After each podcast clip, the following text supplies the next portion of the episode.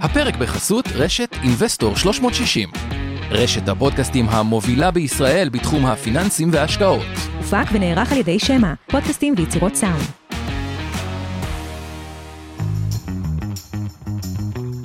מעוניינים ללמוד יותר על עולם ההשקעות? האזינו לפודקאסטים נוספים שלנו.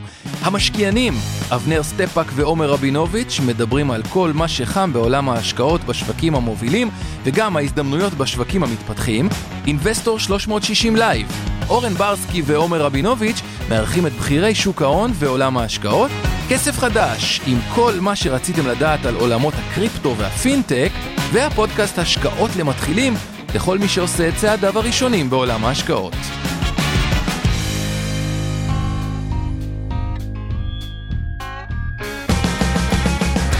המשקיענים אבנר סטפאק ועומר רבינוביץ' בשיחה חופשית על התחומים החמים ביותר בעולם ההשקעות. אוקיי, ערב טוב לכולם. טוב, היום הנושא הוא מאוד מאוד מעניין אה, לתפיסתי, כי הנושא של קרנות חוב הוא בכלל עולם החוב, ואנחנו נתקוף אותו בצורה יותר רחבה.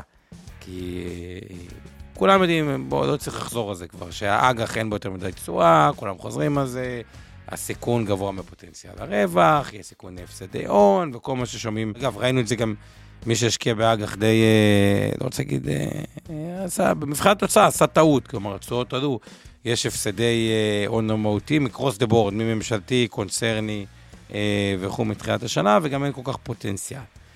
ואז השאלה, מה כן, אוקיי? כי בסוף רק מניות, גם אומרים, אוקיי, המניות הן גם לא בדיוק בשפל כל הזמנים, ואחד הפתרונות הוא עולם של קרנות חוב, חלקו פתוח רק למשקיעים כשירים, חלקו למשקיעים לא לא כשירים, והוא חשוב גם להבין מי הגופים שהולכים יותר לעולם האלטרנטיבי וקרנות חוב בתוך הגמל פנסיה השתלמות שאתם אה, אה, מושקעים שם. ועוד נקודה שהוא מעניין, כי כשאנחנו נזכור את קרנות החוב, אז למעשה אה, יש גם חברות שמתעסקות בחוב פרטי, שזה מה שנקרא כל האשראי חוץ-בנקאי, וגם למי שמשקיע כשיר, לא כשיר, או באופן כללי דרך הגמל, יש תקופות שבהן יש הרבה עניין אה, לתקוף את הנושא הזה, או, או, או לחקור, לא, לא, באמת, לתקוף ב- ב- בימים של היום, זה פחות מילה נכונה אה, אה, להשתמש בה. יש הרבה פעמים שהחברות, מה שאני קורא האשראי חוץ-בנקאי, הם דרך מעולה להיחשף לעולם של חוב פרטי, כי הן נסחרות יחסית קרוב להון העצמי, או לא הרבה מעל ההון העצמי. אה, כשחושבים על בנק, הוא גם איזושהי פוזיציית חוב פרטי, ויש דברים שבהם מחירים קצת יותר יקרים, אה, צריך לגעת דרך העולם האלטרנטיבי, יותר לקרנות אה, עצמם. אה, אבל לדעתי נתחיל עם אזהרת סיכון, קצת אה, התייחסות למכפילים, ואי אפשר שלא להתייחס לשווקים. יש כל כך הרבה דברים, רוסיה, אוקראינה, סיפורים, אנחנו צריכים לדבר על הכל, ואז נחזור כמובן למנה העיקרית. אז קודם כל אנחנו רוצים להגיד תודה לעוז גסליק שמנהל את השידור אה, מהבית. אה, יש לנו אה, כרגיל את איתן גרבר שעושה תרגום לשפת סימנים עבור חרשים ולקויי שמיעה, כל מי שרוצה, raise your hand, נעביר אתכם לפאנל ותראו את איתן. יש לנו כמובן גם כתוביות, ולראות שם את אה, אה, יעל רם האלופה שעושה לנו הערב את התמלול בשידור ישיר, נשתדל לדבר בקצב סביר אה, ולא לרוץ מדי כהרגלנו. תודה לצוות שלך, עמי אביב, אור חלמיש ואורן ברסקי, תודה לאורי טולידנו שעושה את השידור את של הפודקאסט, וכמובן תודה לאורי אריאל האופטימית שאנחנו משודרים בקבוצה שלה, משקיעים בדרך להצלחה כלכלית. אה, וזהו, נראה לי שאפשר, סיימנו עם התודות ואפשר לעבור אה, קצת לאקטואליה, אז מה אתה אומר, עומר, על השווקים ועל אוקראינה ורוסיה וכל הבלאגן? אז, אז קודם כל, אני חייב לציין שאני הופתעתי מאותו יום. אגב, דיברנו על הגרף שהמלחמות משפיעות על השווקים פחות ממה שחושבים, והראייה הכי טובה לכך זה אותו יום שרוסיה על פניו נראה שהיא פולשת ושזה יהיה איזשהו בליץ, שזה נגמר די מהר וכאילו זה מאחורה, הוא התחיל במינוס שלוש, הנסדק, והסתיים בפלוס שלוש. היה לזה הרבה כתבות וכו', וגם מי שככה, בוא נגיד ככה, מי שראה את זה היה עם אה, כביכול פה פעור, איך ממינוס שלוש זה פלוס שלוש ביום הפלישה, ואני רוצה להזכיר, זה לא איזה פלישה שהיא הייתה פלישה קלה, שזה מה שהסוג ציפה, אולי הוא יעשה איזה פלישה, קצת זה זה, כדי שיקבל, אה, לעשות נו נו נו לאוקראינים, ושזהו, אה, יגידו נאט"ו בסדר, אנחנו לא ניכנס לאוקראינה וכו'. זה היה פלישה הרבה יותר אגרסיבית, בעוצמה הרבה יותר גדולה, הרבה יותר חזיתות מהציפיות של הרוב. אגב, ביידן אמר את זה, אה, שזה יהיה, ועדיין השוק עלה. אז קודם כל, זה עוד פעם חוזר, אה, שהשוק לא אוהב חוסר ודאות. כשהיא מתחילה מלחמה וכבר מבינים שהיא הולכת להיגמר ואת הדברים האלה, הוא חוזר לוודאות, אה, והשוק אוהב לעלות, והסיבה שהשוק אוהב לעלות, היא אותה סיבה, היא שתי סיבות מרכזיות שתמיד חוזרים עליהן כל פעם, אבל בכזאת תקופה של חוסר ודאות שווה לחזור על זה עוד פעם. סך הצרכנים בעולם, אה, שזה מעמד הביניים, גדל, אמור להתווסף לנו בעשור או ב-20 שנה הקרובות 1.5 מיליארד אנשים לסך הצרכנים בעולם. בפודקאסט שעשינו על הודו, הודו היא התורמת הגדולה ביותר לסך הצרכנים אה, אה, בעולם. אה, כמובן גם סין, ו- ולא רק, אירופה היא דווקא גורעת איזה מינוס שלוש מיליון מסך הצרכנים בעולם. שלושה. שלושה מיליון. כן. אה, זה אחד. שתיים, וזה דווקא לא מזמן, אבנר, אה, מי שלא מכיר, עשה תואר עכשיו, ב, לא יודע אם זה סטנפורד או הרווארד או זה, או העשרה על, על תחום הפינטק. העשרה בהרווארד על פינטק. בהרווארד על פינטק, אבל פינטק, אני רוצה להגיד רגע, בדגש על payment, אה, הוא...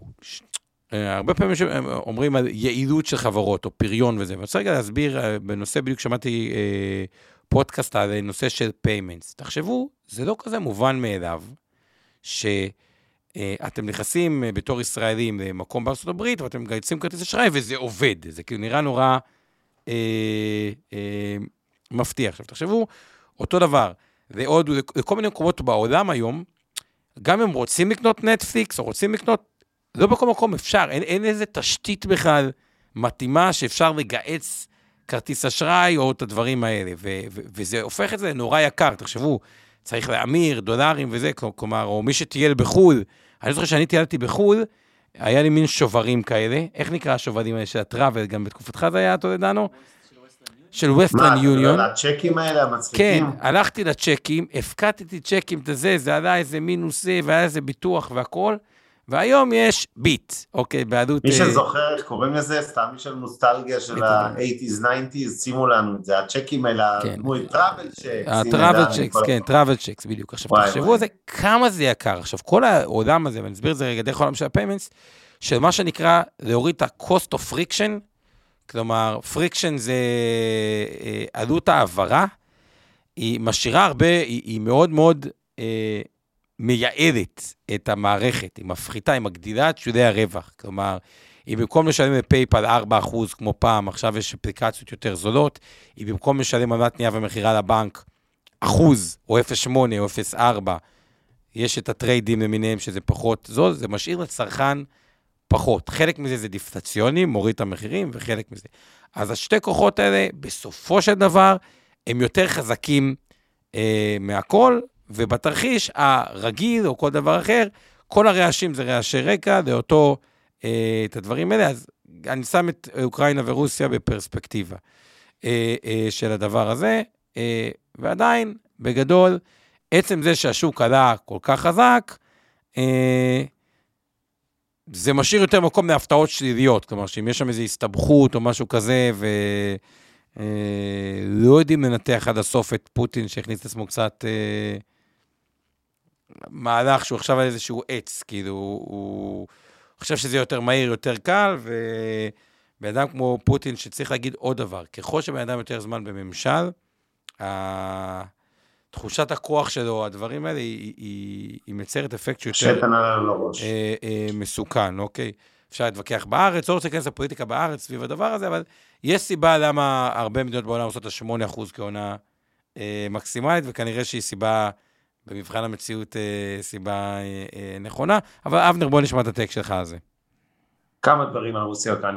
קודם כל, אה, אני חושב שהמהלך הוא גרוע ומטומטם ברמת פוטין ורוסיה עצמה, אני חושב שהיו הרבה דיווחים אה, ביממה האחרונה על אה, מקורבים של פוטין שבכוורת שלו שחושבים שהוא טועה ואני די בטוח שזה נכון כי זה באמת נראה כמו מהלך דבילי במיוחד שהוא לא ירוויח ממנו כלום להפך הוא גם יפסיד פנים ארצית בתוך רוסיה, כי הסנקציות הולכות אה, לשחוט את רוסיה לא מעט, נכון שיש לה ידידה קרובה ממזרח, זו אה, סין, וזה כמובן הסכנה בכל הסיטואציה, הייצוא של המשבר הזה אה, לסין טיוואן, תמיר מציע לי לשקול מילים, אפילו שאני באירלנד, אז אני לא רוצה לשקול מילים, אני חושב שפוטין דיקטטור אכזרי, שלא צריך להמשיך את רוסיה, ושאלו פה, העירו פה על השקעה, שאלו מישהו על גזפרום וכל מיני השקעות, הרי הבורסה, כמו שאתם יודעים, ברוסיה צללה דרמטית ותקנה חלק מהירידה הזאת,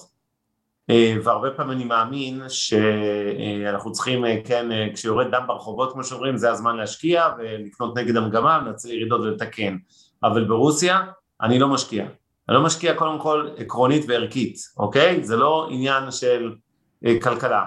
אם הייתם אומרים לי, קרה איזה משבר נוראי בצרפת, גרמניה, ארה"ב, כנראה הייתי משקיע. אה, שם אני אה, לא מוכן להשקיע.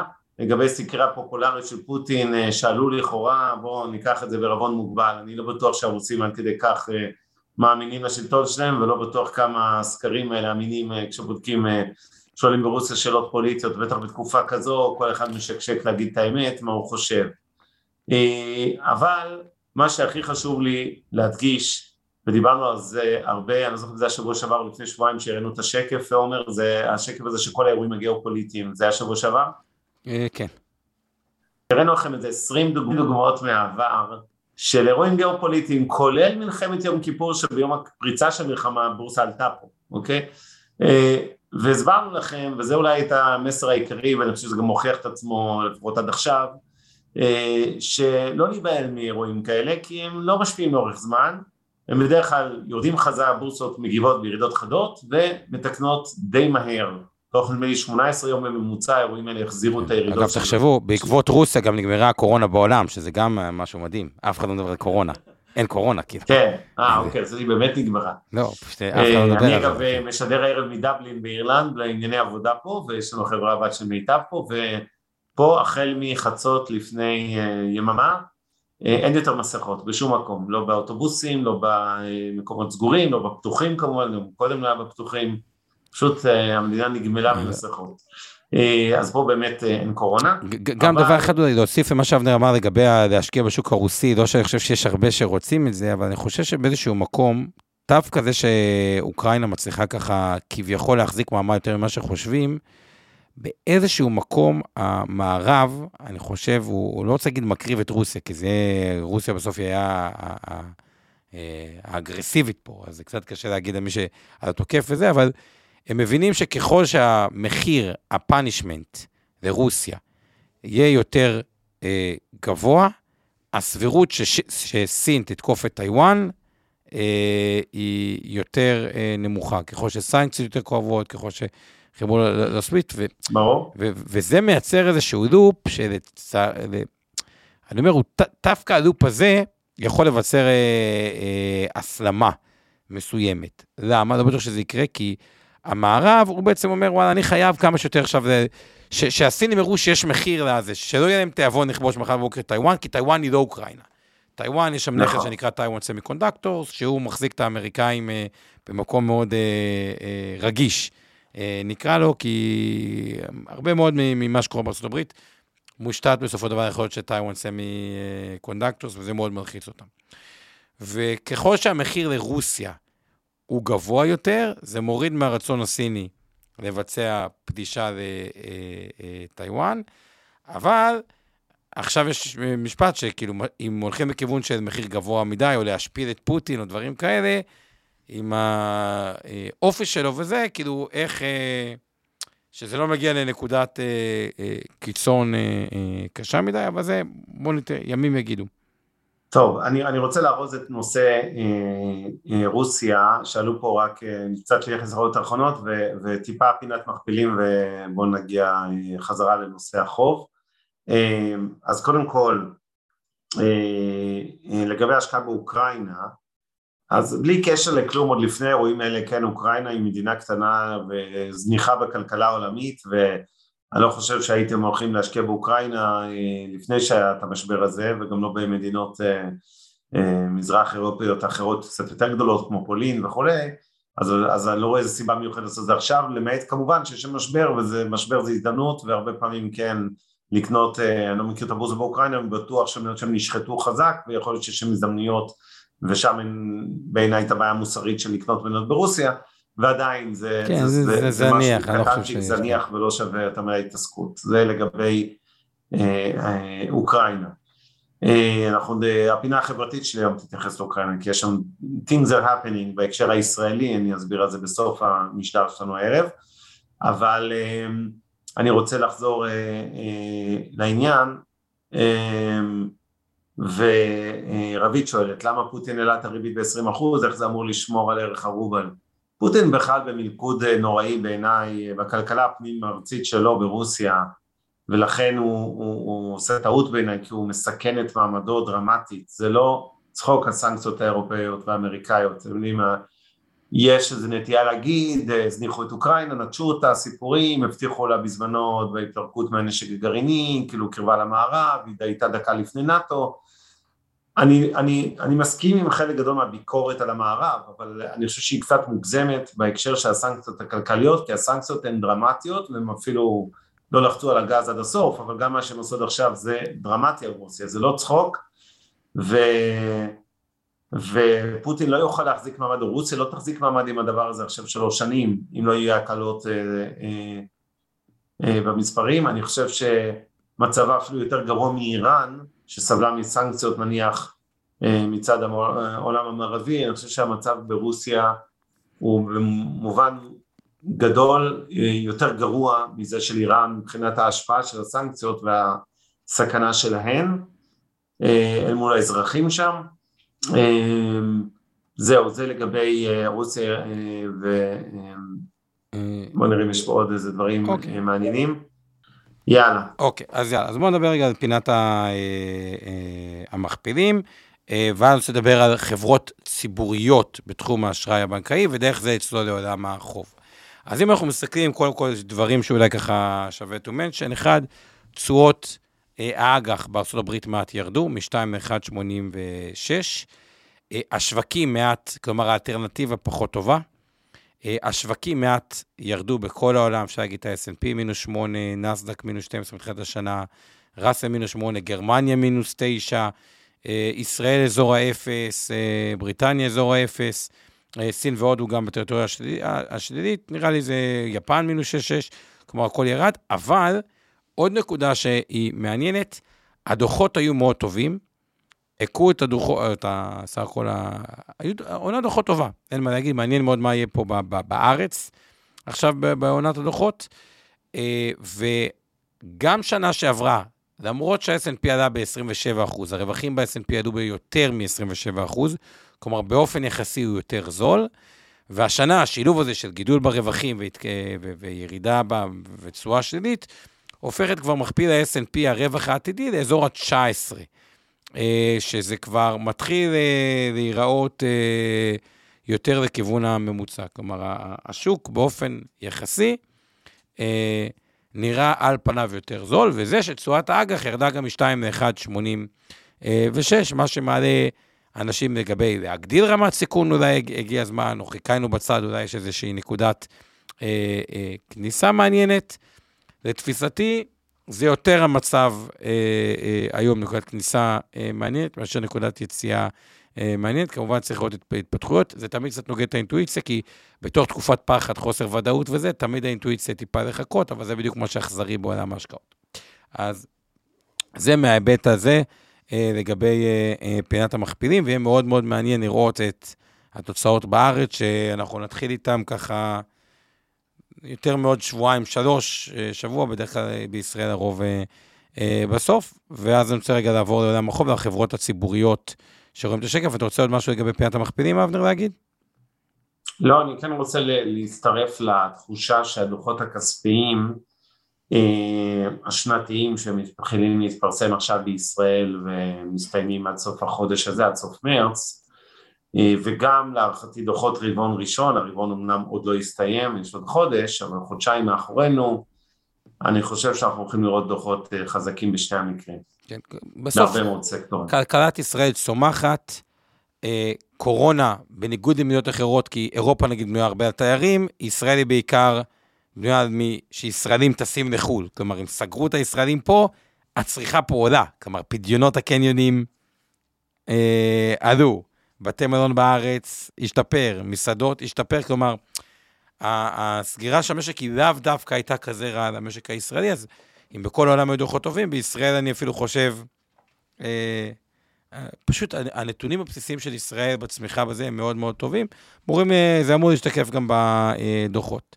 אוקיי. עוד מילה אחרונה לפני מעבר לחוב, נושא האינפלציה, מישהו פה הזכיר את זה גם בצ'אטים, שאחד הנזקים העיקריים של אירוע סין, אירוע רוסיה-אוקראינה, זה כמובן הזינוק במחירי הנפט והסחורות, שהשתרשר לזינוק אינפלציוני, זה נכון, שוב, זה אלמנט חד פעמי בעיניי, זה לא לטווח ארוך, אבל אי אפשר להתעלם מזה, זה אחד הנזקים ויש חששות בשווקים, כמובן שזה יגרום לעלייה יותר מהירה בריבית, אולי יותר חדה מהתוכניות שהתרגלנו עליהן עד לפני אה, אה, שבוע-שבועיים. אה, נכון.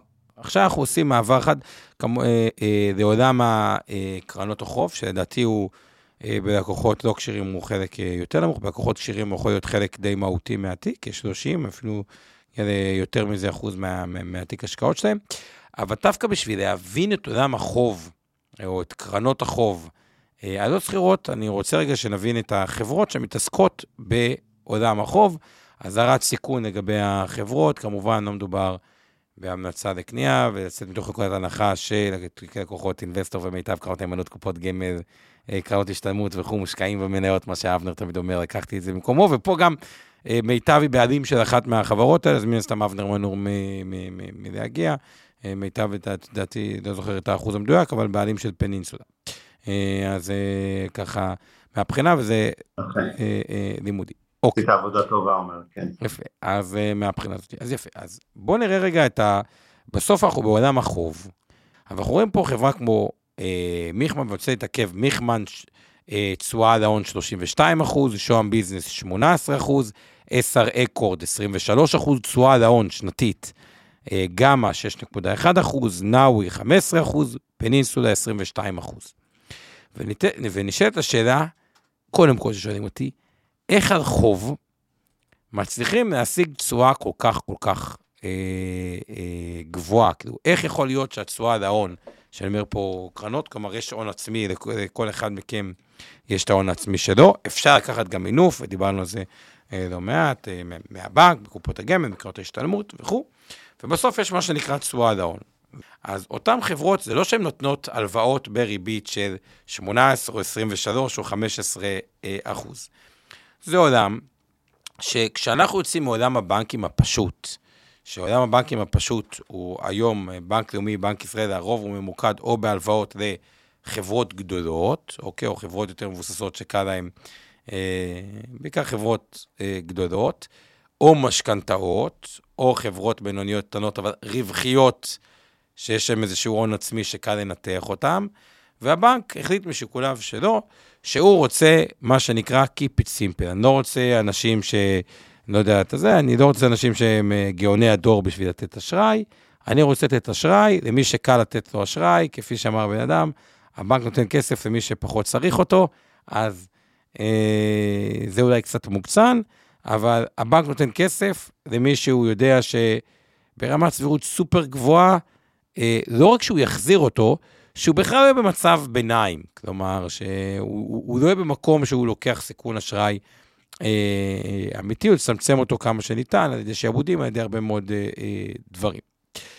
ואז בעצם כל מה שלא עונה לקטגוריה הזאת, של Keep it very simple, מעולם הכי פשוט, ממשכנתה למשכנתה הפוכה. הופ, זה לא אה, אותו סימפל, למה? כי במשכנתה הפוכה הבנק אומר, רגע, יכול להיות שיהיה לי לא נעים, שיהיה כתבה בעיתון, שאני צריך לפנות מישהו מבוגר, גם אם ההלוואה היא 30% מערך הנכס. הופ, זה כבר לא Keep it simple. או כל מיני עסקים, ולכן הוא, הוא נמנע מזה. ואז צרכי האשראי לא נמנעים מזה, ואז קם עולם שלם, שמה שנקרא עולם חוץ-בנקאי, שהוא מחולק בעולם לשני סוגים, לעולם קרנות החוב, אוקיי?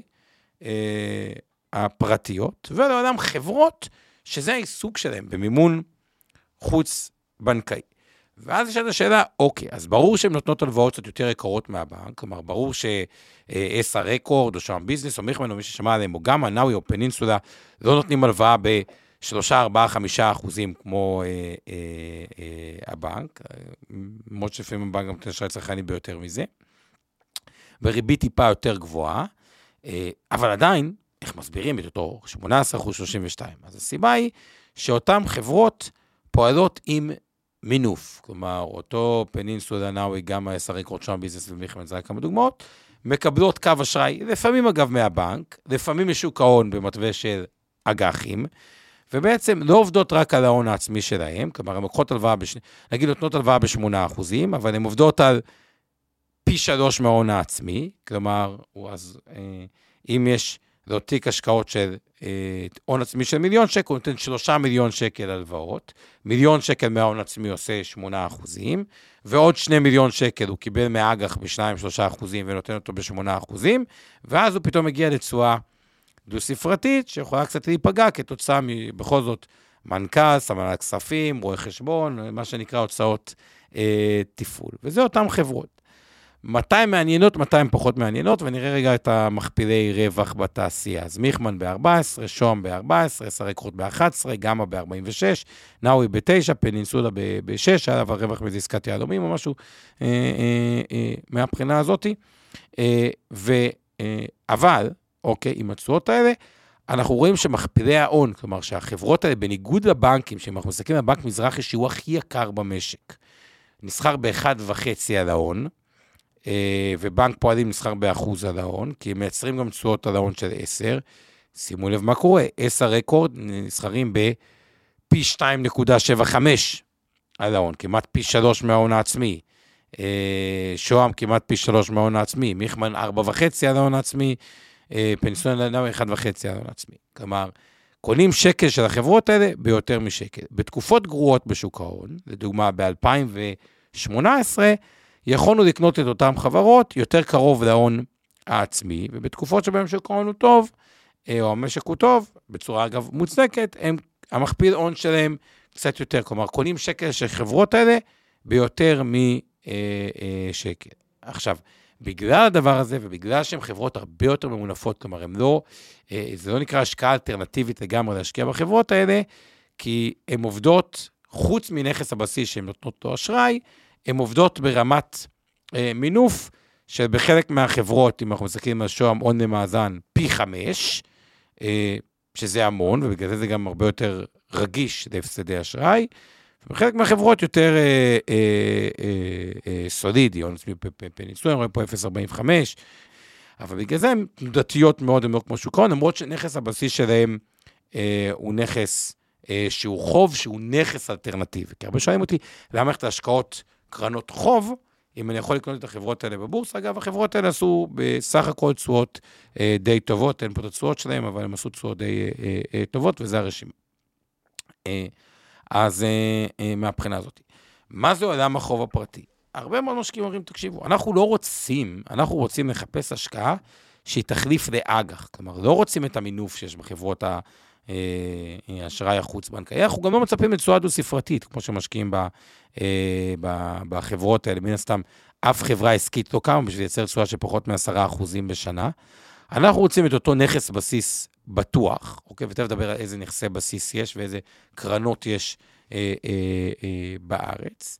את אותו נכס בסיס יותר בטוח, אה, ולקבל את התשואה השוטפת שלו בלי המינוף, שהתשואה השוטפת של הנכסים האלה עם אותם 7, 8, 9 אחוזים בשנה, או בנדל"ן בארץ קצת פחות. אז בואו רגע נראה איזה סוגי קרנות יש לנו, ומה אפשר. אז בשוק... רגע, עומר, אני רוצה טיפה רק להתייחס okay, אוקיי, ברשותך רגע לפני, גם קצת להראות פה בצ'אט, אבל גם להסביר. כל הרקע הזה שנתת על חברות אשראי חוץ-בנקאי, אה, נועד בין היתר בעיניי מבחינתי והרלוונטיות שלו לכל הנושא הזה של הקרנות חוב שכבר ניכנס אליהם זה כדי להבין את הפער שבין חוב פרטי לחוב ציבורי. חוב ציבורי, כלומר אגרות חוב קונצרניות, אגרות חוב של חברות שנסחרות בבורסה, ובוודאי גם אגרות חוב ממשלתיות, נכון להיום התשואות בהן הן נמוכות מאוד, בחלק מהמקרים ממש אפסיות, בטח כשמביאים בחשבון גם את הנושא של ההצמדה למדד והאינפלציה הגבוהה, שרוב אגרות החוב בישראל הן לא צמודות למדד, ולכן יש איזשהו ארביטראז' בין החוב הפרטי לחוב הציבורי. החברות החוץ-בנקאיות שנותנות חוב פרטי נקרא לזה לעסקים, או תאורטית יש גם בכל העולם חברות אשראי חוץ-בנקאי גם לאנשים פרטיים, אה, מוכרות את הכסף הזה בין 7 ל-11 אחוזים בממוצע, אז אני חושב שיש, אה, הפער הזה הוא פער גדול בין, בקיצור, האשראי החוץ בנקאי או בכלל החוב הפרטי לבין החוב הציבורי וזה מה שמייצר את הזדמנויות ההשקעה גם באותן קרנות חוב שעושות דברים דומים לחברות אשראי חוץ בנקאי, בסוף קרן חוב נותנת הלוואות פרטיות בין אם זה לעסקים, בין אם זה למה אה, שנקרא consumer credit, אשראי צרכני, בדיוק כמו שמימון ישיר מוכרת כסף ונסחרת בבורסה במעל 2 מיליארד שקל שווי ומוכרת כסף לב... לא זוכר את התשואה הממוצעת היום, אבל היא משמעותית גבוהה, קרוב לעשרה אחוזים, אה, בזמן שאולי אשראי בנקאי רגיל הוא יותר זול, אה, אבל יש מקום לאשראי הזה, אה, כי הרבה גופים לא יכולים לקחת אשראי בבורסה, לא כל אחד יכול להנפיק איגרת חוב בבורסה, צריך איזה גודל מסוים לחברה בשביל זה, ביטחון וביטחונות וכולי, ולכן יש איזשהו פער. נכון שאפשר לטעון, רגע, לא סתם פער, אתה מדבר על פער בתשואה, שהחוב הפרטי נותן הרבה יותר מהחוב הציבורי, מאותן אגרות חוב בבורסה, מצד שני מה עם הסיכון? כי uh, בחלק מהמקרים הסיכון בחוב הפרטי הזה הוא גם יותר גבוה בהתאמה, ולכן הוא גם נותן uh, תשואה יותר גבוהה. עדיין כשנסתכל על הפער העצום בתשואות אל מול הפער הקטן יותר בסיכון, מסתבר שהאפיק הזה, אפיק ההשקעה שנקרא uh, קרנות חוב או חוב פרטי, הופך להיות מאוד מעניין.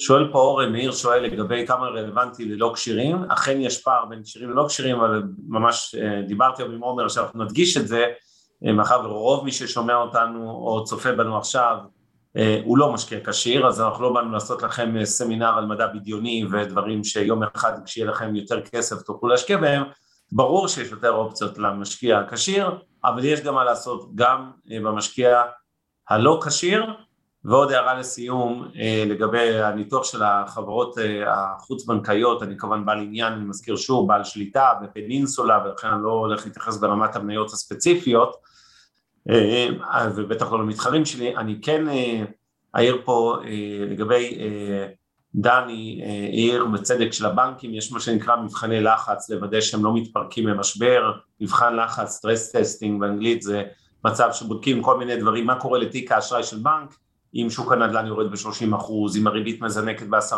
אחוז, אם הדולר קורס וכולי, כל מיני פרמטרים, משחקים איתם לראות תרחישי קיצון. והבנקים בישראל בוודאי הם בנקים שמרניים יחסית, שעומדים במבחני הלחץ האלה, וכבר לימודי הטראומה של שנות ה-80, המפולת הבנקאיות המפורסמת, אז ככה הם מאוד אה, אה, סולידיים יחסית בהתנהלות. אבל אני חייב להעיר לך אה, כדירקטור בחברה ובעלים של חברת אשראי חוץ בנקאי, תתפלא, גם חברות האשראי החוץ-בנקאיות, אה, יש להן דרישות רגולטוריות כבדות היום. אה, אה, הבנקים אגב ממונפים יותר מחברות האשראי, ראינו את הטבלה הזאת, בנק לא עובד ביחס של הון למאזן של נדמה לי 20 אחוז ממוצע באשראי החוץ-בנקאי, אלא בפחות מזה. ושוב, אני לא בא לטעון שהחברות אשראי החוץ-בנקאיות עדיפות על הבנקים, אבל בוא נגיד ככה, זה לא, לא משם יבוא המשבר, גם צריך להגיד ביושר, כל חברות האשראי החוץ-בנקי ביחד מחזיקות נתח זניח משוק האשראי כן, הישראלי. האמת, כל, כל, אם, אם אתה לוקח, סתם דוגמא, את הגדולות, עשר, אה, את אה, גמא, נאווי, פנינסולה וזה, זה הכל 6 מיליארד נגיד. אנחנו, ש... אנחנו אפילו מתקרבים שקל, ביחד. אני חושב אחד. שבינואר או בדצמבר היקף המשכנתאות החדשות שניתנו הוא יותר גדול מכל החברות חוץ-בנקאיות בארץ ביחד, כדי לשים את ה... ברור, אה... זה, זה חודש אחד במשכנתאות, גם אם נשווה תפוחים לתפוחים, אשראי עסקי מה שנקרא, כי רוב החברות האלה נותנות אשראי לעסקים.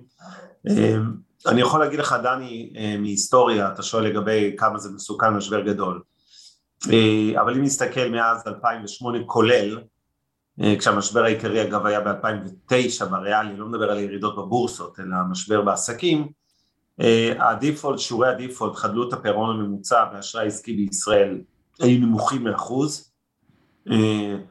בשנים האחרונות, אפילו באזור, ברוב החברות האלה, באזור החצי אחוז עד 0.75, אוקיי? זאת אומרת שחברה מוכרת את הכסף שלה נניח ב-8-9 אחוז, ברוטו זה העלות האפקטיבית ללקוח, לעסק, תורידו מזה חצי אחוז עד אחוז של דיפולט, גם אם תגיד לי שיהיה משבר יותר גדול מכל שנה הכי גרועה שהייתה ב-13 שנים, ב-13 שנים האחרונות השנה הכי גרועה, הממוצע היה כמדומני ב-2009 אגב, אה, בערך אחוז ורבע או וחצי, אוקיי? וזה באמת בשנת משבר נוראית. להגיד שלא יכול להיות יותר גרוע מזה, יכול להיות שיכול להיות. בינתיים לא היה יותר גרוע מזה, וכשמוכרים את הכסף בממוצע ב-8-9 אחוז עם פיזור גדול, אז כנראה שהסיכון הוא לא עצום, אבל הוא קיים. ועם זה בואו נעבור לקרנות okay, אוקיי, החוב עצמן. אז קרנות החוב, בואו רגע נראה את האקו-סיסטם אה, אה, בישראל, ונתחיל דווקא מהעולם של כן הכשירים, כי, כי הוא עולם יותר רחב, ואז ניגע עוד מעט גם בעולם של הלא כשירים. אז בגדול לקחו, יש כמה גופים אה, אה, בארץ שלתפיסתי עשו את זה בצורה אה, מצוינת להנגיש את העולמות האלה. לתפיסתי, אגב, חלק מהדברים שאני אומר פה יהיו רלוונטיים לכולם, כי אני חושב, מקווה, רוצה לחשוב שבאיזשהו שלב הרגולטור הוא כן יאפשר לגופים מוסדיים את אותן קרנות לייצג עם לקוחות לא כשירים, במקום לדחוף את הלקוחות רק ליוזמות פרטיות לא תחת פיקוח, להפך, לקחת גופים מפוקחים ולהנגיש, אז יכול להיות שמה שאני אומר פה, תיקחו את זה שהוא גם יהיה רלוונטי אה, אה, אה, אה, בתקווה ליותר. אבל הגופים שמסתכל על זה, אה, אה, הפניקס, שלוקחים את זה כאג'נדה, מיטב, IBI והראל בצורה מסוימת, למרות ש... אה, קצת יותר קשיים נקרא לזה אה, ככה, אה, להנגיש את העולמות האלטרנטיביים בדגש על חוב, חלק מהאג'נדה שלהם. ואז איזה סוגי קרנות יש העולם הזה? אז נתחיל מקרנות שהן מבוססות כמו העולם העסקי שאתם מכירים משכנתאות, לקרנות של נדל"ן. ובעולם הנדל"ן, נדל"ן construction, אני מדבר רגע על בנייה, אני מחלק את הקרנות האלה לשתיים, ובואו תראו איפה הארביטראז'. הארביטראז' הכוונה היא העיוות שוק, שמייצר תשואה עודפת לא פרופורציונלית יחסית לסיכון, ואני אתייחס גם ללא כשירים פה. אז בתחום הבנייה בהתמחות מקומית, יש קר... אה, אותן אני מחלק, לקרנות התמחות מקומית, כלומר כאלה שמתמחות בשוק מסוים, לדוגמה Golden Bridge, מי ששמע עליה, מתעסקת באזור ניו יורק, אה, אבנר נמצא בדבלין, שמתעסקת במימון יזמים אה, באזור דבלין, אוקיי, כי שם הוא נמצא ב, yeah. ב, באירלנד, אז זה סגמנט אחד של דוגמאות. שזה מה שנקרא נדל"ן עם התמחות. הארביטראז' שמה, שלמרות שלהפיק בסופו של דבר בניין של שש דירות, שישה קוטג'ים, נגיד בדבלין, או בבניין בברוקלין, של ארבע קומות, היא פעילות פחות מסוכנת מלהרים רב קומות, האשראי עליה ניתן ב... אה, אה, בריבית הרבה יותר גבוהות. כמה יותר גבוהות? מחיר השוק הוא כל מספר שתגידו בין 10 ל-12, 13 אחוז תקופה לאותו יזם קטן שבונה בית אחד מסכן וקטן, או שישה בתים, זה הריבית השוק שלו, זה לא הנחה, זה לא שלא משקיעים אותו, פשוט הבנקים לא במשחק, וזה השוק. עכשיו, הרבה מהחברות האלה, אתם תראו, עם אחוזי, אני לא יודע איך זה בדאבל, ולדעתי, יכול להיות לך גם שבע שנים, בלי דיפולט שהפסדת כסף. זה לא שיזם אה, לא נפגע, אבל דה פקטו, יש נכס כבטוחה, זה חוב ראשון, זה לא חוב שני, וככל שעובר הזמן בקרנות, מה שקורה מתמחות שעוסקות באזור מסוים, מכירות יותר טוב, מכירות מיזמים הטובים, יש שם לקוחות חוזרים של יזם בעסקה 10 שלו, פחות סיכוי ליפול בעסקה 7 שלו, ופחות סיכוי בעסקה 2 שלו, וזה סגמנט אחד. הסגמנט השני... אני, רגע, רגע, אני רוצה להתעכב, כי גם שואלים אותנו פה. החוב מגובה נדל"ן בעברית, או asset backed lending, asset backed lending, זה השם באנגלית, בקיצור חוב מגובה נדל"ן, אה, זה חוב שיש לו ביטחונות. עכשיו אפשר לשאול באיזה LTV, יש קרנות אה, או עסקאות שהן ב-LTV, LTV זה loan to value, אוקיי? זה שווי היקף ההלוואה מתוך שווי העדכני של הנכס. אז בואו נגיד ככה, אתם רוצים להיות לא יותר מ-75 אחוז שווי הלוואה לנכס, נניח אם ניקח שוק המשכנתות הישראלי, אתם יודעים שהוא מוגבל, משכנתה ללווה בודד, צריך להביא לפחות רבע הון עצמי, או במילים אחרות להיות עד 75 אחוז אה, שיעור ההלוואה חלקי שווי הנכס, וברוב הקרנות האלה אנחנו מדברים על בין 60 ל-75 אחוז בקרנות מגובות נדל"ן. אה, תמיר העיר לגבי הנושא של הדיפולט, אני אגיד שברוב הקרנות הדיפולט ברוטו לא משנה מה יהיה הגובה שלו, הנטו אה, היה לפחות בעשור האחרון שואף לאפס. הסיבה היא שכשאתם מקבלים, נתתם חוב נניח 65 אחוז, נתתם מיליון יורו הלוואה ויש לכם, סליחה, 650 אלף יורו הלוואה, נכס ששווה מיליון יורו, סביר להניח שאם כן השוק בקטסטרופה, אם הלווה לא הצליח לעמוד בהלוואה ואתם השתלטתם לו על הנכס, ובהרבה מקומות, כולל דבלין אירלנד שאני נמצא בה עכשיו, זה לוקח חמש שניות פחות או יותר, אה, כי כמו שעדי מאיר פה בצדק, המשפט הבריטי נותן עדיפות לבעלי המלווים וכולי, הוא מגן על המלווים מצוין, אה, ובסופו של דבר, אה, אז ה default מגיעים להרבה פחות מחצי אחוז, תמיר, לא יודעים בממוצע, אני לא רוצה לעשות פרסומות למוצרים ספציפיים, אבל בגדול שיעורי ה default באשראי מגובה ביטחונות, ה default נטו, כלומר יש default ברוטו וגבייה ואז נטו. לגבי הלוואות, תמיר מתקן שהוא יתייחס להלוואות ללא ביטחונות, שם כמובן תלוי בסגמנט. לא, לא, זה סגמנט, זה לא סגמנט של נדל"ן, נדל"ן עובדים עם ביטחונות. זה יכול להיות שיעורי default גם של חמישה אחוז, אני. אתן דוגמה ואני לא אזכיר שם, גם אין לנו קרן עליה, אבל יש לנו חברה שעושה אשראי לעסקים קטנטנים בארצות הברית, מה שנקרא אקסטרה סמול, שזה חברות, אה, אה, נגיד משרדי אדריכלים, משרדים קטנים, שיווק דיגיטלי, כמו עסקים שמעסיקים עד חמישה עובדים ומיליון דולר הכנסות אה, לשנה.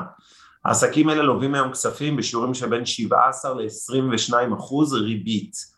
אני מניח שהדיפולט הוא בדיוק כמו שאתה כותב, תמיר חמישה-שישה אחוז, אבל גם אחרי זה אנחנו נשארים נניח עם חמישה עשר אחוז נטו אחרי התקלות אשראי, נכון. not too bad כמו שאומרים. בדיוק, אז, אז, אז זה סגמנט ראשון. אגב, באדוסר, אם לוקח את טריה, היום הם הלכו לנישה יחסית של קבוצות אה, רכישה, אה, הלוואות לקבוצות רכישה, שזה גם בסקטור הנדל"ן, שזה איזשהו תת התמחות או משכנתאות, זה גם פשוט בישראל, בגלל שבישראל יש עודף כסף, זה נשמע מצחיק, אבל אחוז החיסכון בישראל הוא מאוד מאוד אה, גבוה, גם פנסיה, גם הגמל, גם השתלמות וגם הנזיל, אז... התשואות הן פשוט יותר נמוכות, אבל זה סגמנט שאנחנו לפחות באינבסטור, מה שאמרתי, אה, בנייה התמחות אה, מקומית, והיה פה שתי דוגמאות, אה, אוהבים ולקוחות מושקעים שם. הסגמנט הבא הוא על אותו קונספט, רק לא התמחות לוקאלית, כלומר מצד אחד יש פיזור יותר גדול, מצד, כאילו, ויותר שווקים ויותר מקומות, לא לוקחים סיכון מרוכז על שוק ספציפי. קרנות, לדוגמה, מי ששמע בארץ, אה, אה, אה, רייגו שהיא מיטב, או הפניקס חוב נדל"ן, זה שמראה הרבה שווקים, הרבה מקומות, הולכים למקומות שהם חושבים יותר טובים.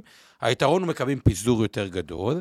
החיסרון הוא בדרך כלל תשואה תהיה טיפה יותר נמוכה, כי מי שעושה חוב לוקאלי, הוא מדלג על מתווכי ביניים, כלומר, הוא כבר, יש לו קהל לקוחות חוזר, שבהרבה מהקרנות האלה יש מה שנקרא אורג'יניישן פי, עמדת פתיחת תיק, שגם הוא מקבל, אז יוצא שהרווחיות היא טיפה יותר אה, גבוהה. אבל זה הסגמנט השני, שהוא גם מאוד מאוד אה, אה, אה, נחמד, וזה ככה תחת עולם הנדל"ן construction. אה, ועולם ה construction בעולם, זה אה, אה, שחקנים קטנים, הוא באזור יקר. אגב, גם קבוצות רכישה בארץ, הרבה פעמים אנשים התפלאו. אני לקחתי הלוואה לבניין משרדים שקניתי אה, משרד לשימוש עצמי, חלק מקבוצת רכישה, למרות שאני לווה, לא רוצה להגיד triple A, אבל לצורך העניין בוא נניח רגע, לווה triple A, 8 אחוזים. למה? ככה, כי זה הקבוצה ו... ו... וככה. זה העולם הזה, למרות שהם ערבות אישית והכל וזה, זה מוזר, אבל אה, זה העולם וזה הקרנות שמתמחות בזה אה, מהבחינה הזאת. next. הדבר הבא זה באמת אשראי צרכני. אה, לדוגמה, חברות, למי ששמע, CCF של אה, IBI או, או, או פגאיה, אה, אה, מהבחינה הזאת, שהיא רמת תשואה בסיסית יותר גבוהה, כלומר, זה כבר לא נותנים אשראי בריבית של 10-12 אחוז, אלא זה יותר אשראי של 13-14 אחוז. אין פה ביטחונות, כלומר, במקרה של קטסטרופה כלכלית, המצב הוא יותר קשוח, עכשיו תבחרו בתקופה טובה, אז אין יותר מדי אה, אה, דיפולטים. כלומר, מה זה default? שם אם לווה לא משלם 3-4 חודשים, מוכרים את החוב שלו במקום בדולר ב-11 אה, סנט. אה, אבל גם, זה פיזור מאוד מאוד אה, רחב, וכמו שאבנר אמר, תחשבו על זה, אשראי ניתן ב-14, 15, 16 אחוז, 5 אחוז default, בסוף נשאר אותו דבר. כן, במקרה disaster, המצב שם, לתפיסתי, הוא מעט פחות טוב, גם אוהבים את זה, אבל אנחנו באינבסטור לפחות עם טיפה יותר הטיה אה, לחלק הנדל"ני. אה, אה, אחרי זה נעבור נקסט, אוקיי? יש, אה, אבל הוא בהחלט, בכלל, טענה שלי בעולם ההשקעות, ובטח כמו שבאגרות חוב אנחנו לוקחים הרבה מאוד אגרות חוב שונות בחברות מסגמנטים שונים, שם המפתח הוא פיזור. אחרי זה אנחנו עוברים להרבה קרנות של, קרנות עם התמחות ספציפית, ואני אתן מספר דוגמאות כדי, כדי להבין ככה. יש אז את אה, אה, אה, וולקנו של IBI, או נגיד אדפן נותנת הלוואות לבתי אבות. זה נכס מניב. אה, או רייזן, זה, זה כן נותנת אה, הלוואות למשכנתאות הפוכות, או ליקווידיטי של מיטב, נותנת אה, השקעות לתחום הטק. אבל לפני זה נתחיל רגע עם השקעות לנכסים מניבים. הרי ברור לכולם שמשכנתה הפוכה, אף אחד לא משלם ריבית דו-ספרתית, משלמים 4, או הלוואה לבית אבות היא בריבית 6.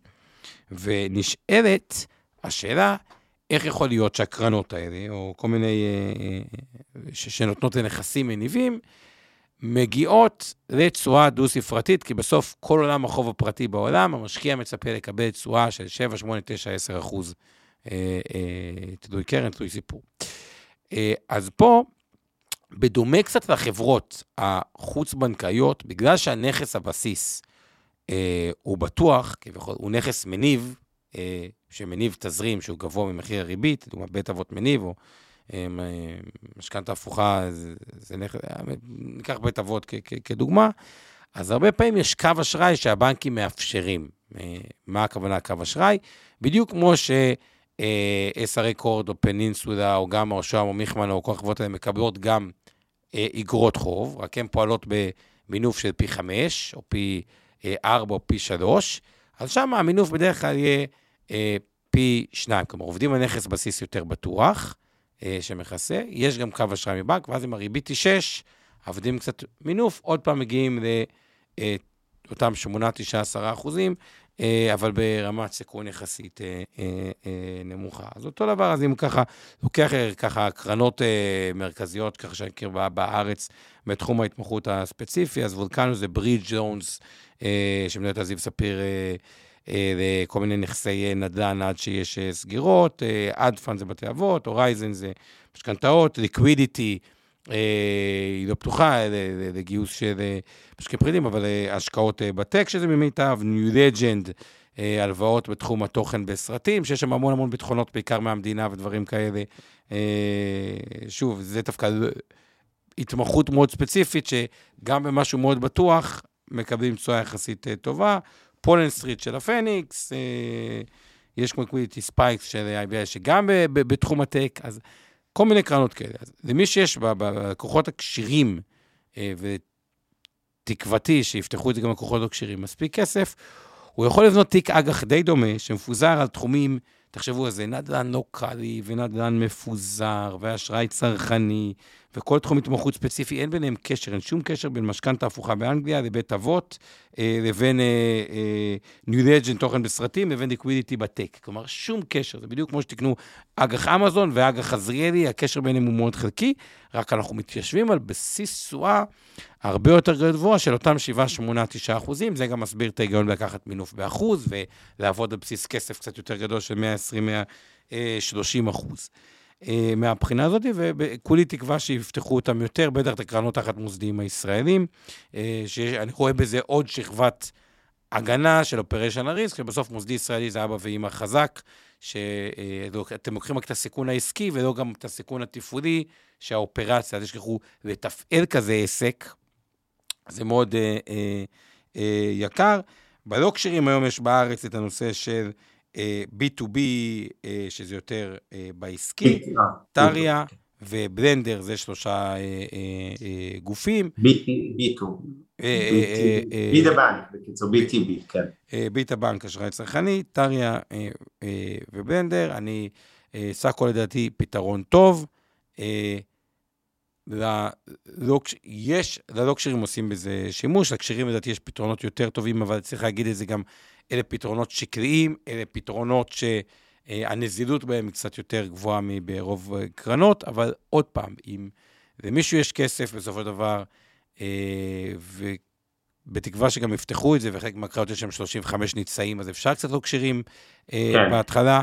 שם המשחק בעולם הזה, בקרנות חוב, הוא עדיף לתפיסתי מהאג"ח, הוא מנצל פה לא סיכון עודף, אלא פשוט היעדר, היעדר נגישות. כלומר, בסוף יזם קטן בדבלין, אין לו נגישות של יזם ענק, אין לו נגישות של חברה בורסאית. זה לא אומר שזה יותר מסוכן, אגב, לפעמים הוא גם פחות ממונף, הוא גם יסכים לביטחונות יותר אה, טובים, וזה פשוט אה, אה, תחום שבו לייצר תיק מפוזר של קרנות חוב, לתפיסתי, רמת סיכון זהה או פחותה לשוק האג"ח, פחות, תשואה הרבה יותר גדולה ופחות פוטנציאל להפסדי אה, אה, הון, ומי שיכול לעשות את זה, אה, אה, אה, זה מעולה.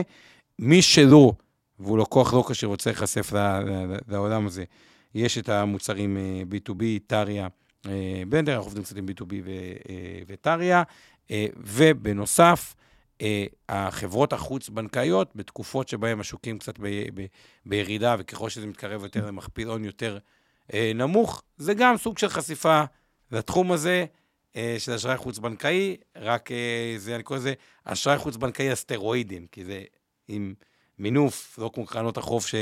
או חוב ראשון או עם מקסימום 50% מינוף, אלא מינוף יותר אה, אה, גבוה, זה ככה אה, הטייק okay. אוקיי. הזה. אה, כמה מילים שלך, ואז... אז אני רוצה להוסיף כן. כמה דברים לקראת סיום. אה, קודם כל, אביב מפנה, יש קרן של איילון, אה, קרנות נאמנות, שהיא קרן שמתמחה באשראי, חברות האשראי החוץ-בנקאי, קרן נאמנות, שוב, זה לא המלצה לקניית קרנות נאמנות, אבל לפחות תכירו שיש מוצר כזה, אה, אז שמחים לפרגן, גם אם זה מתחרים.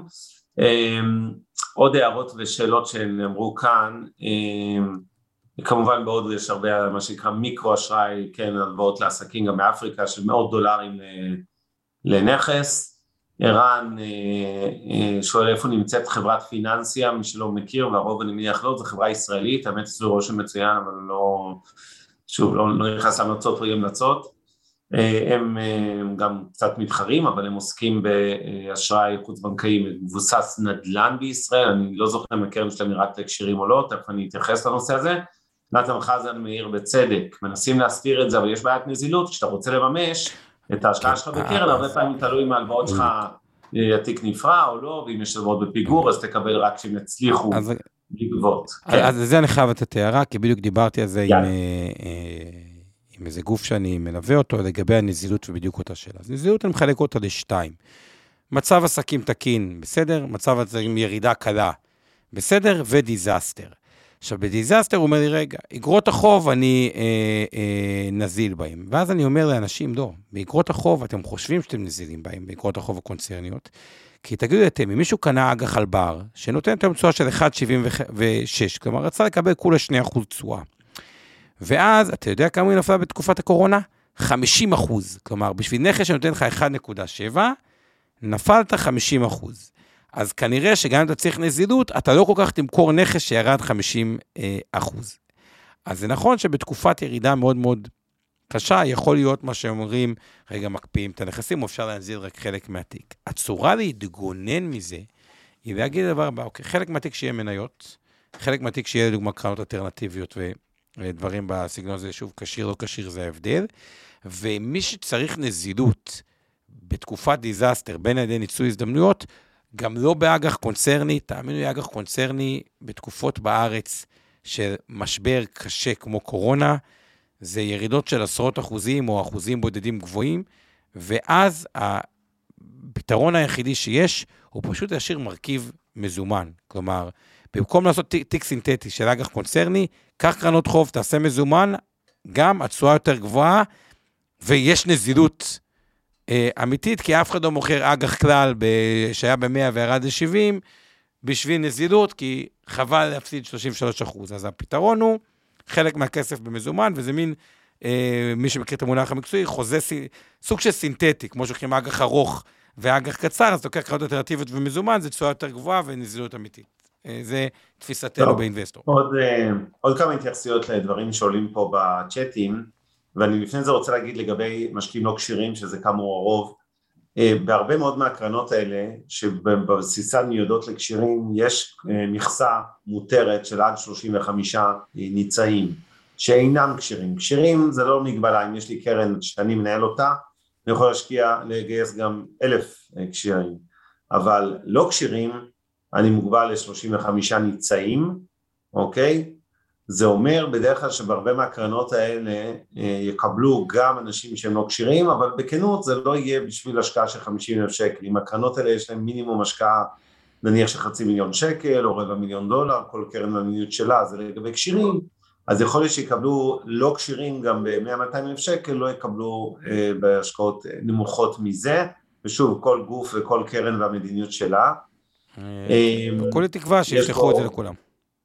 כן, בעולם החוב יש אכן הרבה דברים מוזרים, או חלקם קצת מגעילים, אני אגיד שני תחומים שאני משתדל לא להתעסק בהם. אחד זה מה שנקרא payday loans, אלה הלוואות אה, מבוססות משכורת נפוצות מאוד באנגליה ובעיקר במדינות עולם שלישי חוץ מאנגליה, אה, קצת גם ארצות הברית אבל פחות היום. אלה הלוואות שיכולות להיות בריבית של 300 אחוז לשנה, כלומר אתם לוקחים עכשיו אלף דולר, אמורה להיכנס לכם משכורת בעוד שבוע, ואתם צריכים להחזיר לי 1,100 דולר אה, בעוד שבוע, אז לכאורה זה רק 100 דולר ריבית, אבל זה ריבית לשבוע אחד, אז אתם מבינים שזה יכול להיות מאות אחוזי ריבית בשנה. ברוב העולם אגב אין את ההגנה הישראלית שהריבית המקסימלית בישראל על אשראי צרכני היא 15 אחוזים, וזה כולל את הכל, זאת אומרת אין טריקים ושטיקים, אם יש כל מיני עמלות, פתיחת תיק וסיפורים שאתם מכירים כשאתם באים לקחת אה, הלוואה נגיד לרכב, אה, הכל ביחד אסור שיעלה על 15 אחוזים בשנה, וכמובן שבמציאות כמעט כל האשראי הבנקאי והחוץ בנקאי הוא בריביות נמוכות משמעותית בישראל.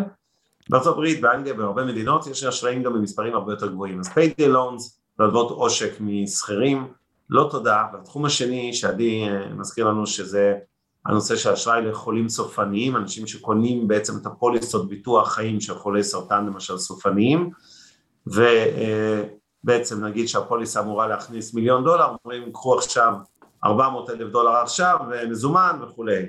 אה, זה תחום שהיה פופולרי מאוד פה עד לפני כמה שנים, אני פחות אוהב אותו. אה, הפוליסות האלה, יש לי קצת בעיה מוסרית איתם. אה, דני מזכיר לנו שכל הדיונים שלנו היום הם הצעות דולריות או צמודות לאירו, אגב, נכון, הרבה מהקרנות האלה אבל גם אפשר לקנות מגודר, כמו שאתה אמרת, ביורו כן. גידור אותו בכלל, אוקיי. לקבל כסף, הדולר, פשוט במקום שמונה אתה מוכן להסתפק כן. בשבע, שמונה כיסם קוד, לא זה, סבבה, תעשה גידור במקום תשע, שמונה ו... נכון, ולגבי העניין של סיכון הנזילות, אנחנו חייבים להתעכב עליו, כי זה חשוב מאוד מאוד, וזה סיכון חשוב, וגם יוסי העלה את זה עכשיו, שהוא... זה הסיכון המרכזי. את אחד הגופים, לא נזכיר שם, שלוקח לו הרבה זמן לפעמים לפדות את הכסף, גם היום, לא רק בעבר. אה, ו... אה, מישהו נוסף, כן, דני העיר על זה גם כן, שאם יש משבר אז לוקח הרבה זמן לקבל את הכסף. נכון, נכון. אז אני רוצה להעיר על זה שני דברים על סיכון הנזילות. א', זה באמת סיכון אמיתי והוא משמעותי. אבל בוא נגיד בכנות, כשיש משבר גדול, גם מחירי האג"חים הקונצרנים, שהם נגיד ברמת סיכון דומה, נוטים להתפרק ולרדת בשיעור חד. נכון שאתם יכולים למכור אותם במובן של נזילות, אתה יכול למכור אותם מיידית בבורסה, יכול להיות שבהפסד של 20-30 אחוז, אבל אתה יכול למכור. ובקרן אשראי פרטית, קרן חוב פרטית, אתה לכאורה נעול ולא יכול למכור, גם אם היית מוכן למכור בהפסד של 20-30 אחוז, לא תמיד זה אפשרי, שוב תלוי בדיוק בנכס הזה. אבל אני חייב להעיר שאני אה, לא רוצה לזלזל בסיכון הנזילות, אבל הרבה יותר חשוב מזה במה מושקעים מהחובות, כי חוב שמגובה נדל"ן, זה לא נורא משנה אם זה עכשיו בארצות הברית, אנגליה, אה, ישראל או אירלנד, וה-LTV, ה-Loan to Value, כן, שיעור המינוף הפנימי הזה של הקרן הוא נמוך מספיק, הוא סביר, נניח 60-70 אחוז, גם אם אתם אכן לוקחים סיכון נזילות, שכשיהיה משבר ייקח לא מעט זמן עד שתראו את הכסף חזרה, במידה ובכלל אתם רוצים אה, כן לברוח במשבר, אני לא חושב שזה דבר חכם לעשות בשוק המניות וזה לא דבר חכם לעשות בשוק האג"ח, בהתאמה, אבל נניח שאתם רוצים זה, ולא יכולים, כי אתם באים לפדות את הקרן, אומרים מצטערים, יש גייטינג זה נקרא, או יש לוקאפ, ואתם נעולים לעוד שלושה חודשים, לפעמים אפילו חצי שנה, שנה, זה עדיין, אם אתם שואלים אותי, בטח בקרנות שמגובות אה, בביטחונות, חוב מגובי נדל"ן כדוגמה, זה סיכון שהוא בעיניי שווה לקחת אותו בשביל עודף התשואה שהמוצרים האלה בדרך כלל ייתנו, אל מול השוק השכיר, ששם לרוב אין לכם שום ביטחונות, והנכס צולל בזמנים של משבר לא פחות. כן. וכן, יש נזילות, אבל אה, לא תמיד זה דבר טוב כל כך. ניקח את טריה לדוגמה בתור הנדל"ן, סתם כי זה גוף שמדבר לכולם, כי גם כשרים וגם לא כשרים. אוקיי, כשיש אה, אה, עיכוב, אני לא מדבר רגע, יש שם כל מיני סגמנטים, בוא נדבר רגע על הסגמנט של הנדל"ן. נגיד בן אדם לא מתפקד בקבוצת הרכישה, ואי אפשר להחזיר אותו. עדיין יש נכס, אוקיי? הוא שווה יותר. ולכן, אומרים אף אחד, הם לא יכולים לקחת את ההלוואה במקומכם, כי הוא כאילו נכס בעייתי. אבל האם ברמת סבירות גבוהה ההחזר יהיה 100%? כן, יכול להיות שיש קנס פיגורים, שהוא יהיה גם יותר מ-100% אה, מהבחינה הזאתי, אבל זה הגיוני שיהיו, וגם הרבה פעמים אומרים לי, איך יכול להיות, רגע, אם הדיפולט רייט הוא רק אחוז, איך יכול להיות שיש 4-5 אחוזים בפיגורים? תזכרו, יש הבדל בין דיפולט רייט שהוא, הכסף הלך, כלומר שההלוואה הלכה, נגיד ש... לא בדבלין, אה, היה בית ששווה מיליון, הביא לו הלוואה חצי מיליון, הבית התאדה. זה הכסף הלך. בתים בדרך כלל לא מתאדים, אבל וואלה, אבנר המוכשר הלך לבית אה, מתאדה. היום ראיתי בית שרוף פה דווקא, תתפלא, כן. מעולה, דוגמה, אגב, שריפה יש ביטוח דווקא, אתה אמור לקבל את הכסף. זה דווקא נכון, הרבה פעמים לא טובה, דבר טוב, כן. הרבה פעמים אנשים בבית נשרוף את הבית, נקבל את הכסף, כן. כן. שים רגע בצד, אוקיי, זה לא קורה. עכשיו, יכול להיות שעיכוב על 4% מהלוואות, סתם דוגמה בדלבין, לא יודע כן או לא, אבל יכול להיות שהדיפולט רייט יהיה 0, הלוס דיפולט רייט, כלומר, שיהיה ריקאברי אה, אה, מלא. אז הרבה פעמים יש 4%, 5% שמתעכב, זה לא אומר שלא רואים את כל הכסף אה, אה, מהבחינה הזאת. אה, אבל, תחשבו, בן אדם שאיבד את העבודה ולא תפקד, יכול לקחת חודשים עד שהוא מוכר את הנכס או דברים כאלה, ואז על החלק הזה של הדיפולט יכול לקחת באמת מספר שבועות. אה, זה מה שיוסי וענת שואלים, למה בטריה ואני שוב מתחרה to some extent, אז אני לא אתייחס לזה, ולמה לוקח כמה שבועות לקבל את ההשקעה עכשיו, לא בתקופה שהיינו בשיא לא, משבר. על חלק מהכסף זה מגיע יותר מהר, ועל חלק מהכסף, מה שבדיפולט זה מתעכב, אה, תכתבו לי כמה, כאילו, בוא נגיד ככה, על כל הכסף זה לקח הרבה זמן, או על רובד מסוים מהכסף זה לקח הרבה זמן? זה רק תכתבו. אני מניח שזה לא אמור להיות... ענת, כתבת מתי אוקיי. לוקח שבועות לקבל, אה, אה, כאילו, את כל ההשקעה, או את ה... אה, את הזה, זה רק מהבחינה, על חלק מהכסף. חלק. יפה. אוקיי. על חלק מהכסף, זה בדיוק אותם הלוואות, וזה יכול להיות בין שבועות לחודשים, עד שאותו לווה או מסדר את ההלוואה, או מוכר את הנכס וכו'. טוב, רגע לפני שנעלה לכמה שאלות אחרונות, ואז ניפרד, אני גונב 60 שניות על אה, פינה חברתית, כרגיל. אני רוצה להתייחס למשבר רוסיה-אוקראינה משתי בחינות. בחינה מוסרית נקרא לזה, שוויכוח סוער בישראל על אה, במי צריך לתמוך, האם באוקראינים שהסבים והסבתות שלהם רצחו אה, יהודים בשואה, או ברוסים שדווקא הגנו עלינו בשואה, ומצד שני מתנהלים עכשיו כמו לא יודע מה, לא... לא דומה לשואה חלילה, אבל בהחלט אה, תוקפים וכולי. ואני אגיד ככה, אני חושב שאם היה אה, דבר כזה קורה היום בגרמניה, שזה האם אימא של הקשר כן, ההיסטורי שיש לנו לאירוע הזה, למדינה הזאת, אה, השלילי כמובן, אבות הטומאה של חיסול העם היהודי בתקופת השואה, אני, יש לי הרגשה שלא באמת היינו שואלים ולא היינו שמחים לעידם של גרמנים אם עכשיו רוסיה הייתה תוקפת אותם, אומרים אנחנו לא נעזור. וכל העולם היה מתגייס לעזור גרמניה ואף אחד לא היה סופר את אה, סבא וסבתא שלה, או סבא רבא כבר, של אלה שאנחנו היום עוזרים להם, כי אה, אה, דור 2, 3, 4 מעליהם רצחו יהודים בשואה. ובעיניי העמדה המוסרית הזו מחייבת לתמוך באוקראינה מאותה סיבה, יש גם קצת עיוות היסטורי, אני רואה המון פוסטים נוראים בעיניי של, אה, כן, אה, רואים חיילים עם איזה תמונה של זה, בואו, קיצוניים, פשיסטים, מסוכנים, יש בכל פינה בעולם, אני לא חושב שמייצגים את העם האוקראיני, אני לא מרגיש שהעם האוקראיני הוא עם אנטישמי שונא יהודים, וזה קצת מהיכרות שלי גם עם לא מעט משם, ובסוף היינו, אנחנו, נכון, יש פה רגישות עם סוריה ורוסיה וכל הסיפורים האלה, אבל צריך להגיד את האמת, אנחנו בצד של האוקראינים אמורים להיות ולא בצד של אה, רוסיה.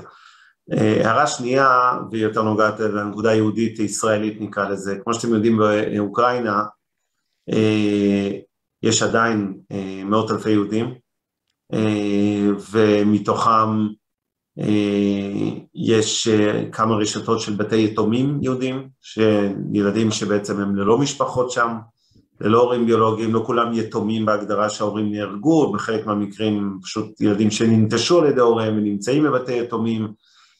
אה, אני בקשר עם כמה מהמקומות האלה, לא, לא יכול להתייחס ספציפית כי הם בעצמם באיזושהי סכנה נקרא לזה, ומתלבטים אם לעלות לארץ או לא, אני חושב שהתפקיד ההיסטורי של מדינת ישראל ברגעים האלה הוא בהחלט לעודד עלייה ממדינות חבר העמים, אגב לא רק מאוקראינה, גם ברוסיה יש שם המון יהודים עדיין, ובכל הרפובליקות האקס-סובייטיות, גיאורגיה, מולדובה, בלרוס, כל אלה, אה, אני חושב שזה הזמן שלנו לפתוח שערים ולעודד בצורה אקטיבית ואסרטיבית ואגרסיבית את העלייה, זה יעשה לנו מעולה למדינת ישראל, זה יחזק אותנו מכל הבחינות, גם ביטחונית, גם כלכלית, אנחנו זוכרים מה היה פה בגל של שנות התשעים, נכון, לדעתי זה ווין ווין לכולם, גם ליהודים ששם, ואני חושב שאם הייתי יהודי ברוסיה, לא באוקראינה, הייתי אה, פוחד היום לא פחות מאשר מלהיות באוקראינה, ואני מקווה שמדינת ישראל אה, תקבל את השכל לנצל את המשבר הזה ולהפוך את הלימון ללימונדה ולהביא את המוני היהודים משם,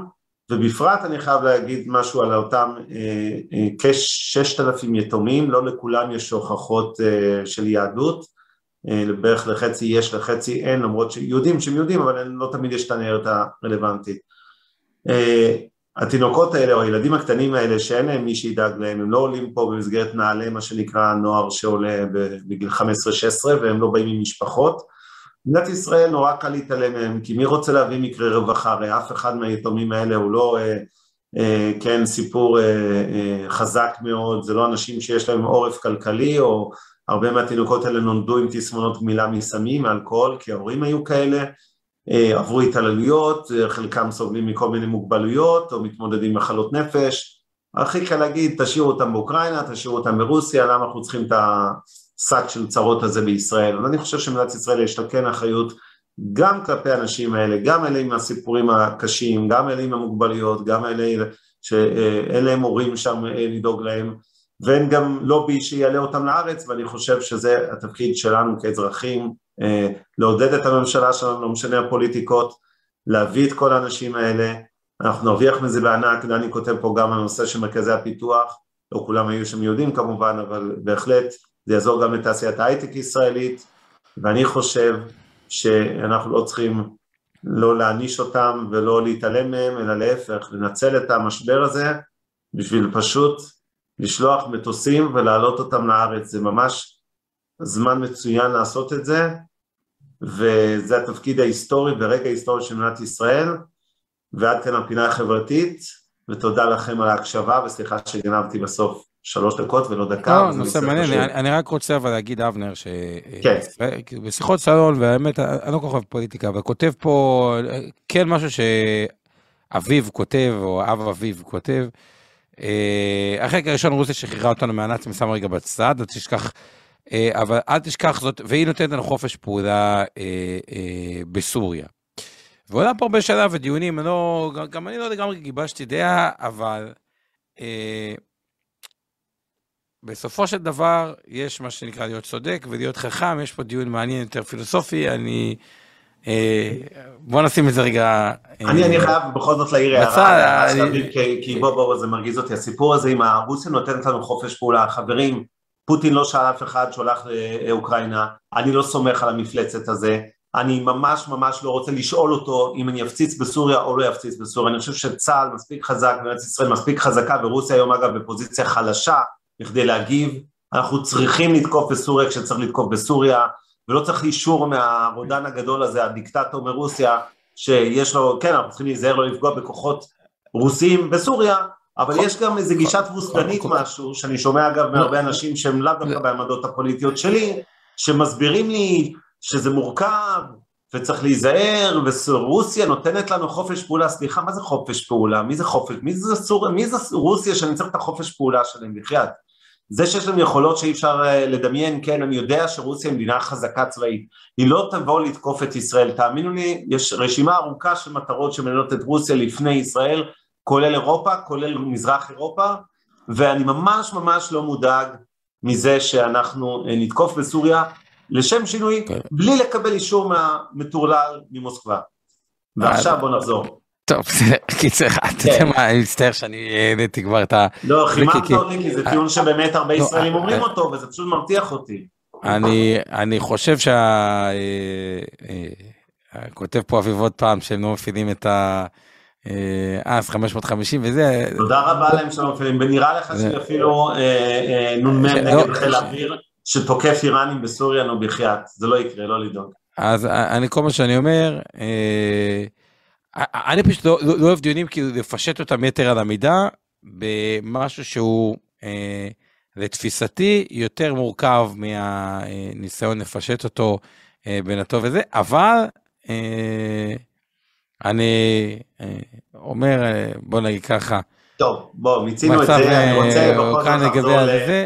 אוקיי, אז- אז חברתי דברים. אבל מאוד אה, אה, מסכים, אבל נחזור כמה כן. דברים, אז בוא רגע נעשה סיכום של ה... אה, אה, מהבחינה הזאת של הסשן הזה. אז אחד, לגבי תעודות צה"ל, למי שלא היה בסשן הקודם, רק אמרנו במילה אחת, שעשינו סקירה ודיברנו על שלושה דברים לעשות תשואה עודפת על המדדים, מ- כאילו לקנות את המדד זה טוב, אה, ודיברנו על המדד העולמי, שיש אפשרות גיאופוליטי או לפי נושאים או מניות ספציפיות, אה, שזה הדיון הראשון, לדעתי גם כשמתקדמים דווקא מתפתח שם דיון מאוד מאוד אה, אה, מעניין על איפה מתמקדים כשההחזקת הוגנת תעודות. לגבי החלק השני, שימו לב, תשואות אג"ח טיפה ירדו, מכפילים בעקבות עונה דוחות טובה ירדו מעט, כלומר מכפיל רווח העתידי הוא 19, כן יש קצת חוסר ודאות פוליטי, רוסיה, אוקראינה ואת הדברים האלה, אנחנו גם מצד שני, בתוך עולם מכפילים יותר טובים ודוחות אה, טובים, שזה מה שמאזן, אה, והרחבנו היום קרנות חוב שלתפיסתי, אה, למשקיע הכשיר זה יכול להיות נדבך מאוד גדול מהתיק שלו, למשקיע הלא כשיר יש גופים אה, אה, שניתן אה, חלק מהכספים, ולעקוב, כי ברגע שייפתח גם האפשרות הלא כשירים, אה, בין אם כבר פתוחה במסגרת הנמצאים ובין אם פתח בהמשך, זה אפיק שהוא אה, ראוי אה, לתשומת לב רבה, זה הסיכום שלי כן. ככה. כן, אני מסכים עם כל מילה, אני חושב שהפער, אותו, קראתי איזה סוג של ארביטראז', זה לא בדיוק ארביטראז', אבל זה פער משמעותי בתשואות של החוב הפרטי מול החוב השכיר בבורסה, שגם אם אה, בממוצע החוב הפרטי הוא טיפה יותר מסוכן, זה לא תמיד נכון אגב, אבל נניח, עדיין העודף תשואה אה, מחייב התייחסות לאפיק ההשקעה הזה, אה, כחלק מהותי מהסל האלטרנטיבי של השקעות אלטרנטיביות, בעיניי חוב פרטי אמור להיות רוב התיק האלטרנטיבי שלכם, הרבה יותר מקרנות גידור, קרנות הון סיכון, private equity, שזה נכון. בדרך כלל ממילא מוצרים שרלוונטיים רק לכשירים, אז נכון. גם על אחת כמה וכמה למי שהוא לא כשיר, שם צריך לשים את רוב הכסף במכסה שבניתם להשקעות האלטרנטיביות שלכם. אגב, הערה מאוד חשובה של אבנר, הקטע שכאילו קרנות גידור vs קרנות חוב, קרנות חוב זה אלטרנטיבי אמיתי, ואנחנו פה באינבסטור, האלוקציה לקרנות, כאילו בעולם האלטרנטיבי אנחנו בפחות, כאילו יותר הטיה לקרנות חוב או לאלטרנטיבי שלא ניתן לקבל דרך שוק ההון, על חשבון קצת אה, קרנות גידור, שזה נתח יותר קטן אצלנו, משמעותית. טוב, נראה לי שמיצינו, אז אנחנו רוצים להודות לכולכם שהייתם איתנו הערב, אה, וניפגש כמובן, כרגיל, כמדי יום שלישי, שמונה השקעות למתחילים, תשע, אה, אנחנו במשקיענים, אתם מוזמנים לשמוע אותנו בפודקאסטים, בכל הפלטפורמות אה, וכולי. אה, תודה אביב על הפרגון, אפילו שיצאתי פחות חכם מעומר היום, בגלל הדיון על רוסיה, הכל בסדר.